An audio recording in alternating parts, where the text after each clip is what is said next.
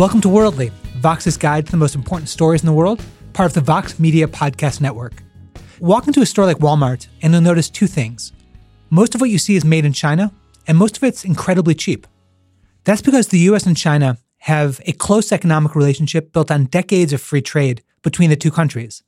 But that all may be about to change. In the last week alone, President Trump has promised to put tariffs on tens of billions of dollars of Chinese made goods. Beijing has promised to put tariffs on tens of billions of dollars of American made goods. We're in what many people say is a full on trade war with China. I just spent 10 days in China talking to business people, government officials, random people on the street across the country. They all said pretty much the same thing China is ready to fight. But before we talk about what a trade war could look like, what a trade war actually means, what kind of weapons each side can use, Jenn, let's talk about how we got here. Yeah. So, what we've seen in the past few weeks basically is this escalating tit for tat of slapping tariffs on each other's countries, right? The Trump administration said on June 15th that they were going to put this 25% tariff on $50 billion worth of Chinese goods. So then China got pissed off and immediately came back the same day and said that they're going to retaliate in quote equal scale and equal strength. So they come back with this huge kind of list of categories ranging from soybeans, pork, chicken, sport utility vehicles, so SUVs, electric cars. And then just this Monday, the Trump administration came back and said, okay, fine, China, if you do that, if you retaliate, then we'll retaliate back. And we're going to put an additional tariff on another $200 billion worth of Chinese goods. So it's this crazy, like back and forth, essentially game of chicken, but with tariffs, with essentially border taxes on each other's goods. And tariffs, just to be clear for everyone, basically function as a tax. So things that are made in China suddenly might cost 25% more or 10% more. Things that are made in America being sold in China might cost Chinese customers 10 or 25% more. So just think of it as a tax. And it's a tax paid by people who are actually buying the goods. So prices on these things go up, which means that various different things that you personally might purchase might get more expensive. And for two reasons, right? One, it's expensive to import things from China, just like literally Chinese made goods. And the second thing is if there are US tariffs on Chinese basic products, you know, resources and stuff like that, then anything manufactured with those products, even in the United States, might get more expensive. So basically, the entire thing is a way of punishing consumers for countries being angry at each other. It's not really good for anybody.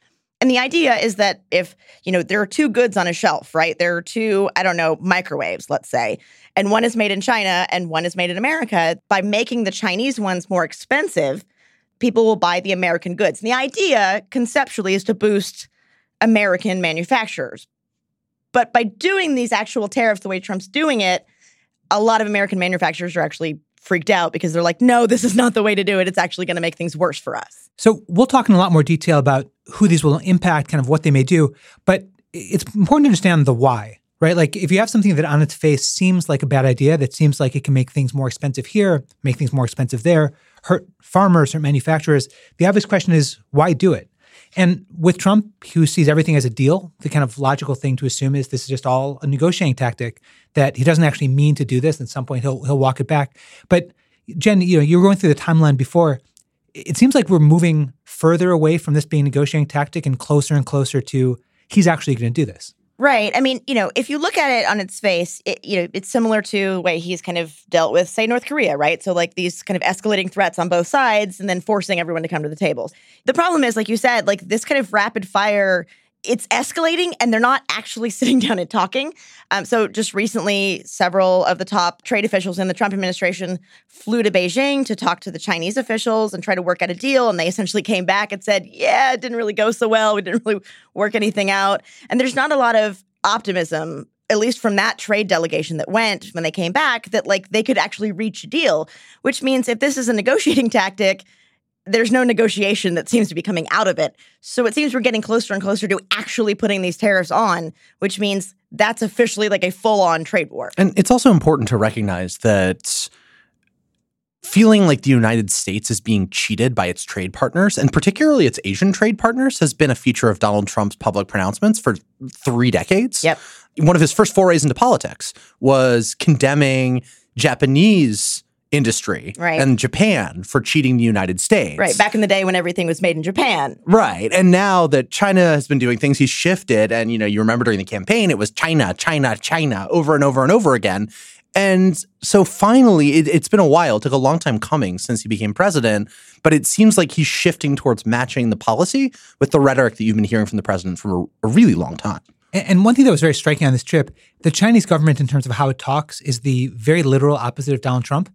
They don't use Twitter. They don't use words like the US is raping us. They are very cautious. Nearly everyone we spoke to on this trip, even people who only said how good the government was, were off the record, meaning as journalists, we couldn't actually quote or use what they said. There was one exception, and it was at the Chinese Foreign Ministry, where they very much went on the record to say, we will not negotiate with a gun to our head. And it was striking to me not just the language they used, because that was a Chinese official using a phrase that really resonates for an American audience, right? That sounds like American slang. But also, that was the one time the Chinese government would go on the record. I think gives you a sense of they're furious about this. They will not bend. And they feel not incorrectly like they are a superpower whose economy is massive.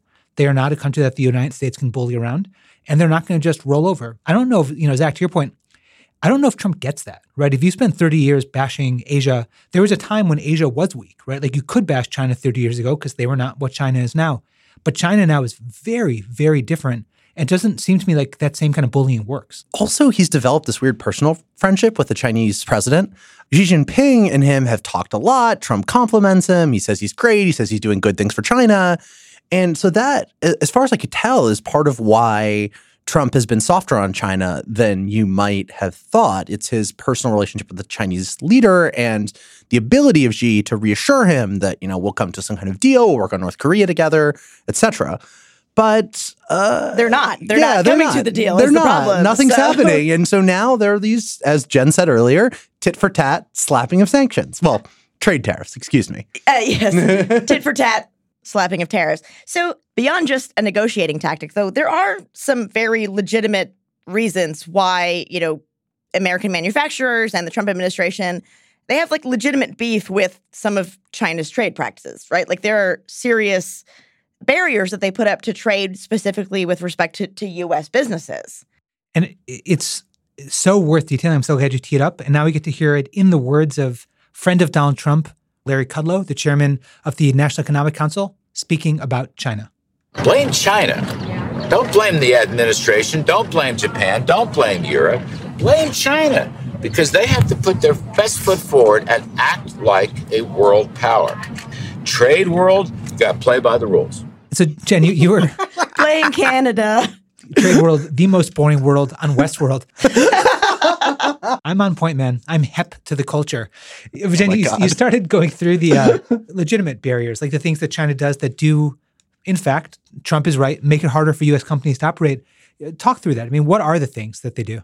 Right. So when China comes into the US, if they want to buy an American business, that's fine, right? They can just do that and, you know, make money and sell products. Uh, unless it's vital for national security. There are some restrictions. Yeah, there are a few restrictions. That's fair. But when the US wants to come into China, basically, regardless of what the business is, they have to have a Chinese partner that has half ownership. So there's a lot less flexibility, right? That there's a lot more kind of government imposition, government control on this. And then there's another thing that a lot of, uh, especially like high tech manufacturers, Google, Facebook, those kinds of things as well, if they want to come into China and sell their products or their services, they have to essentially, by having these Chinese partners, they have to give over their like really vital trade secrets, right? The thing that makes them competitive on the market.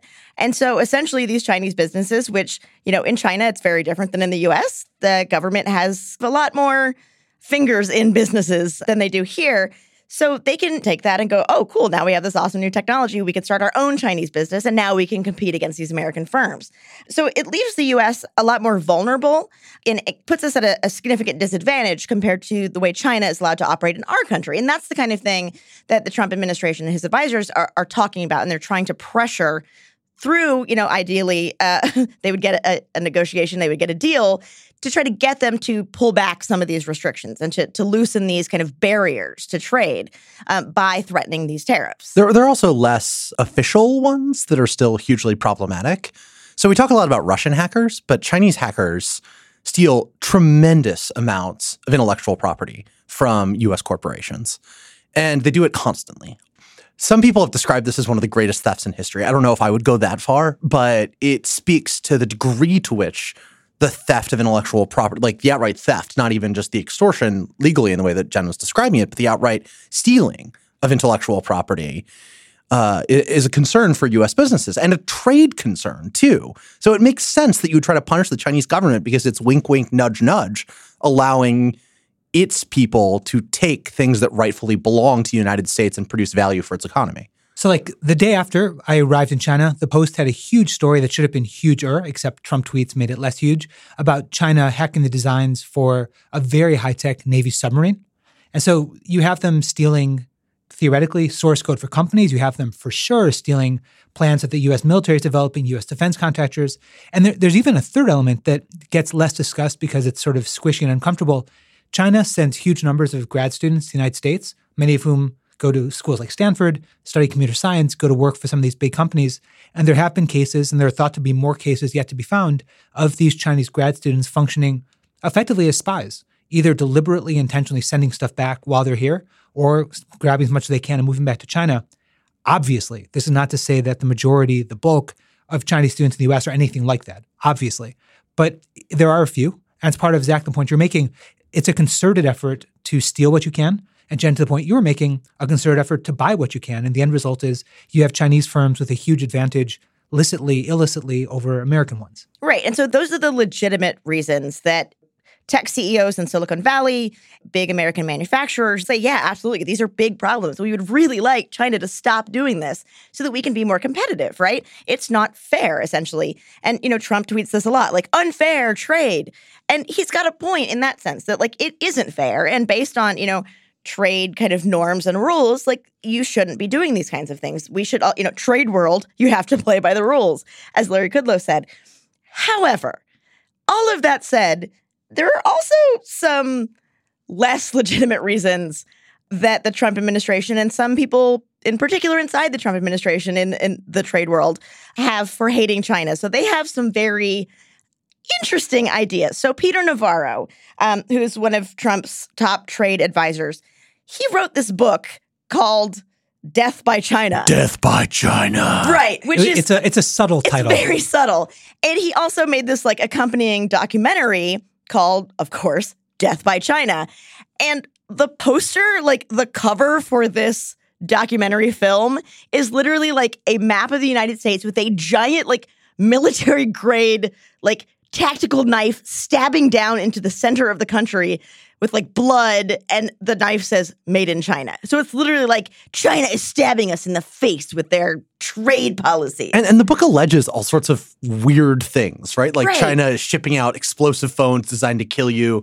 They're poisoning kids, where there's like a grain of truth there. There was a problem with Chinese exported powdered milk, but like in his telling of it, it's like China is intentionally attempting to destroy the United States through its sneaky and evil, like grim fairy tales Yeah. type plot. it's like not even remotely veiled racism, right? It's like they're sneaky, they're trying to kill you. And just to go back to the exploding phone, just so we're clear, we're not like being over the top here. There's literally an entire section in the book where he talks about how this person could be killed by if you have a Chinese made cell phone in your front shirt pocket and it explodes and the shrapnel from the phone goes into your heart and chest and kills you. And he's literally warning you shouldn't buy Chinese made phones because phone shrapnel will murder you. Can we actually watch the trailer right now? If you put it in your mouth or the hands of a child, don't buy it from China. They're not only ruining our economy, they're poisoning our children with the toys that we give them. We've got China until today is uh, some planes coming out of China and they're flying across the country, the world, towards the United States, and they're dropping pollution all over America. And it says polluting for profit. Oh my God. Here's an Elmo cartoon that says Toxify Me Elmo. Thomas the Tank Engine is lead toxic. paint toys. He's Yeah. bringing lead paint toys into the United States. So yeah, it's very, very clear that it's like Chinese toys, Chinese made goods are going to pollute your country and murder your children. And so you're probably thinking, wow, thank God this kind of movie wouldn't get an endorsement from someone who matters. And in fact, it did. So at the top of the page, you get in all caps, Death by China is right on This important documentary depicts our problem with China with facts, figures, and insight. I urge you to see it. Donald Trump. So you have Donald Trump, pre being President Donald Trump, endorsing what is by any measure a batshit crazy film. Then flash forward to when Donald Trump becomes President Donald Trump, he brings Peter Navarro into the White House. And our colleague Zeeshan Aleem had done a piece some months ago about the fights within the White House between Peter Navarro on the one side being super anti-China, more centrist people like Gary Cohn, who at that point was a major economic official who was less hawkish on China, and Peter Navarro at the time seemed kind of on the outs. That is not the case now. Now Peter Navarro is very much on the ascent. So the view of a person who believes that China has a dagger poised to strike at the chest of the United States is now making U.S. policy towards China. There, there are people, even in the administration, who are concerned that this approach, this declaring an all out trade war, is maybe not the best way of going about dealing with this. You know, Jenn, I think that's exactly right. And after the break, we're going to talk about the possible flaws to that approach and the dangers it might have for American companies, American farmers, and American customers.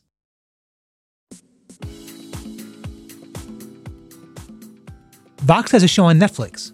We've been singing its praises for a few weeks now.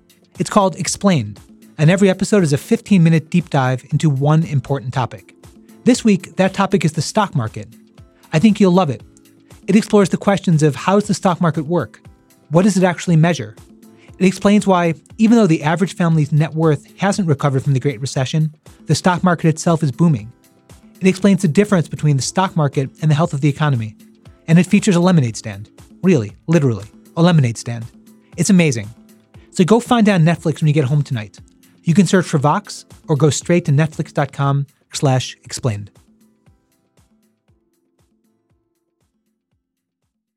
Whether or not these tariffs have justification, whether or not China's doing bad things, there are critics. And those critics are not simply Democrats. They're not simply kind of disgruntled people in the White House who lost out on the debate. They're Republicans.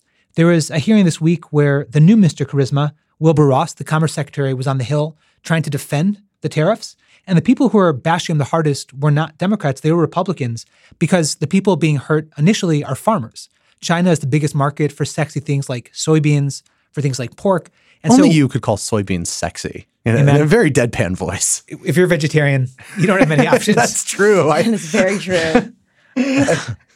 but he's up there trying to defend these things, and you're hearing Republican senators like John Thune where his state depends on farming, depends on exports, saying with every passing day, the United States loses market share to other countries. Charles Grassley, another Republican from Iowa, we watched the soybean market start to collapse because of all this. So you've got Republican senators saying this is a really, really dangerous thing. And on this China trip, I saw kind of the inverse of this. I saw why it's dangerous from the Chinese point of view. JD.com is a massive e commerce company in China. Think of Amazon, but in some ways bigger in terms of the Chinese market. And when we visited, we were talking to them about what happens if tariffs go into place. They were saying there are some things that their customers want the Made in America slogan. So, some wine, baby products, and there are certain things they thought where Chinese customers would pay a premium. So, if American made cost more than European made, people would still buy it. But then they sort of did the dramatic pause and they said the vast bulk of things that are bought from the US Europe makes too. And so if their customer sees a European made one that's cheap, an American made one that's now 10% more, 15% more, people are going to buy the European one. So, US point of view, farmers are getting fucked. Chinese point of view, they could buy the stuff cheaper. The end result is US companies, US farmers, this is bad. This is really bad. Right. And just recently, two of America's largest business lobbying groups, so the US Chamber of Commerce and the Business Roundtable. Um, so they said uh, this past Friday that a trade war with China would harm U.S. manufacturers, farmers, and consumers. They literally came out and said this is not the right approach. And again, these are the same people who are saying, like, yeah, there are serious like trade barriers with China, and we would love for China to to remove some of these barriers and to make it, you know, a more level playing field when it comes to trade. But they're like, this is literally not the way to do that because it's going to hurt us. So when you have the leaders of the two largest business lobbying groups who represent all sorts of sectors of American business coming out and saying, like, seriously, don't do this, not this way. This is going to hurt us. It's kind of amazing that you still hear Trump and, and his advisors saying, well, yeah, we're still going to do this, right? That you still hear them making these threats. Exactly. You've written a lot about the people who do lose out on this. I mean, we shouldn't just say this is all wonderful for everyone because there are American manufacturers who have moved to jobs to China, and there are Americans who have lost jobs, and Americans feel like free trade has really screwed them. Bernie Sanders hit at that a little bit and, and found kind of a political base among those people. Donald Trump, as you've written, kind of found that, and, and it's been key to his rise. And it's just very interesting to me that, you know, maybe you could talk about this a little bit more. The political impact, even if it's for a small group, when a bigger part of the country sees that small group and thinks those are fellow Americans and they are suffering because of this. Yeah, there's really good research, uh, mostly spearheaded by an economist at, I believe, MIT, David Autor. And his work shows that China's entry into the global market as a manufacturing power has led to a significant decline in jobs, particularly again in manufacturing in the United States. And it doesn't really make any sense that there could have been any other factor that caused these job losses. It's because of China's rise in prominence. The problem, when you talk to Autor and some of his co authors, they say it's it, you can't make it come back. You can't tariff a return of the US steel industry. You can't tariff a return of US toy manufacturing when it was replaced by China. Now that it's moved to the developing world and to China specifically, it's it, it's kind of over, right? And you have to figure out what to do with the fact that this policy had real costs, even when it came with real benefits, which is another thing that, these people say if you ask them. So they don't think that you can fix this, but politically speaking, Yochi, to your point, there are people who have lost their jobs as a result and can say fairly, I lost my job as a result of trade to China. Not only that, but there's good research that shows that when you talk about trade with foreign countries, particularly certain sets of countries populated by certain kinds of people, you can really use trade as a mobilizing force for latent xenophobia in the electorate. And so you have Trump taking something that is stunningly complicated and with the nuanced thinking and nuanced talk that we've come to know and love from our president and it's not something that he really tries to hide his belief. Yeah, he was uh, in April on this New York local talk show called Bernie and Sid, because of course that's what it's called. And uh, one of the hosts, Sid, asked him about a trade war with China. Trump talks about, you know, the harms of trade with China for a little bit. And then he says, I'm not saying there won't be a little pain, but the market's gone up 40%, 42%, so we might lose a little bit of it but we're going to have a much stronger country when we're finished. Listening to this, it reminds me a lot, and I'm curious as whether you two agree. It reminds me a lot of the way that he talked about North Korea prior to the current detente last year in the middle of the threats. It's like, you know, might hurt a little, but we're going to win and we got to do this and we're winning and we're the best. And so it could, you know, who's to say with Trump? It, could end up backing off and striking a deal, or we could end up getting into a seriously damaging trade war. Right. You know, talking just kind of blase, like, oh, we might have to go to war. We'll see. We're just like literally like millions of lives at, at risk. And, you know, not necessarily millions of you know lives at risk of being killed, but there are millions of people's you know livelihoods at risk in, in this trade war. Um, and he's describing it. Eh, that might be a little pain, you know, a little bit of pain. The little bit of pain you have literally like the U.S. Chamber of Commerce going, yeah, it, there's going to be more than a little pain. Please don't do this. So again, you have Trump just kind of, you know, maybe he does understand the stakes, and that's just the way he talks, right? He is very good salesman and saying like yeah there's going to be a little bit of pain. I mean that is a way of just saying like don't worry it's going to be okay and he's selling this policy. But at the same time it's like are you really being that blasé about this massive like potentially damaging policy that you're embarking on? This is one of the things that worldly will be covering way into the future kind of like the north korea talks kind of like the mess with iran. Normally this is where we would transition to elsewhere and talk about something different from the main story. And we're going to do that here but in a slightly different way. So I want to just take a second and speak personally and very much from the heart. Worldly came about some 50 something episodes ago because Jenn and Zack and I sat in the Vox newsroom. We would joke around all day talking about foreign policy. And we thought if we could capture that, it would be a different kind of podcast. That foreign policy podcasts tend to be boring and somber. And if we can get in every time Zack tells a joke, and every time Jenn swears, and every time Zack tells another joke, and every time I swear, and every time Zack burps, and we try to capture all of that beautiful, beautiful noise, we can make something really special. And we have. I mean, Worldly has found a mass audience. There's a community around the show that emails and tweets, and it's a really beautiful thing. Making the show, helping to create the show, has been one of the highlights of my professional life. The kind of friendships it's created with Zack, with Jenn, with Bird, our, our brilliant producer, Jillian, another of our brilliant producer and engineers. That's probably one of the personal highlights of my life, which makes it very hard to say this is my last episode. And I'm trying very hard to ignore the dust in my room that's clearly hurting my eyes. And Somebody's clearly cutting onions somewhere. I want to be back covering the story. I want to be writing about it and not editing about it. And so I'm going to do that. I'm going to be leaving as of this week. This will be the last time I'm on the last episode I do. And Maybe we can bring you back as a guest, a yes, special we guest. absolutely can. And also, we never should have let you go on that China reporting trip because Yochi has the reporting bug. He always has. I don't know if a lot of you know, he used to be the uh, Baghdad bureau chief of the Wall Street Journal during the Iraq War. He has been shot at. He has been in the middle of the like literal shit of war and reporting. This guy has serious reporting chops. So he's going to go back and do that, which will make the world of journalism much more amazing and better. Uh, it sucks for us, but yeah, it does. This podcast would not exist in any way, shape, or form without Yochi's genius and all the work that he's put in behind the scenes. It has been an honor making the show with him, and we are going to miss him tremendously. And I was completely serious about you coming on as a guest the next time within, I don't know, like a week after leaving when you break some major story. Yeah, he'll be breaking all this major news. We'll be like, I don't know, we got to bring on this really like cool reporter named ya- Yachi Dreazen. I think is it. It's pronounced Yachi. Let's have him No, on the it's show. no, no, it's Yoshi. yes, Yachi Dreazen. the onions, man, the Yeah, onions. yeah. I'm trying hard to, to really keep it together.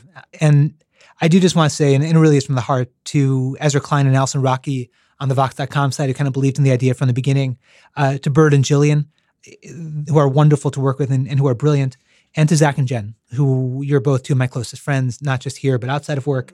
And it's been an honor. It's been a pleasure. And I'm really, really excited to see what both of you do when Worldly goes forward. I hate saying goodbyes because I get really sappy. There's a Hebrew word that I much prefer, lihitraot, which means until next time. So rather than say goodbye, I will say lihitraot. We hope that you like what you've been hearing. We hope that you've loved the show. Find us, subscribe, rate, review, listen to what Worldly evolves into going forward. And from me to all of you, thank you and lihitraot.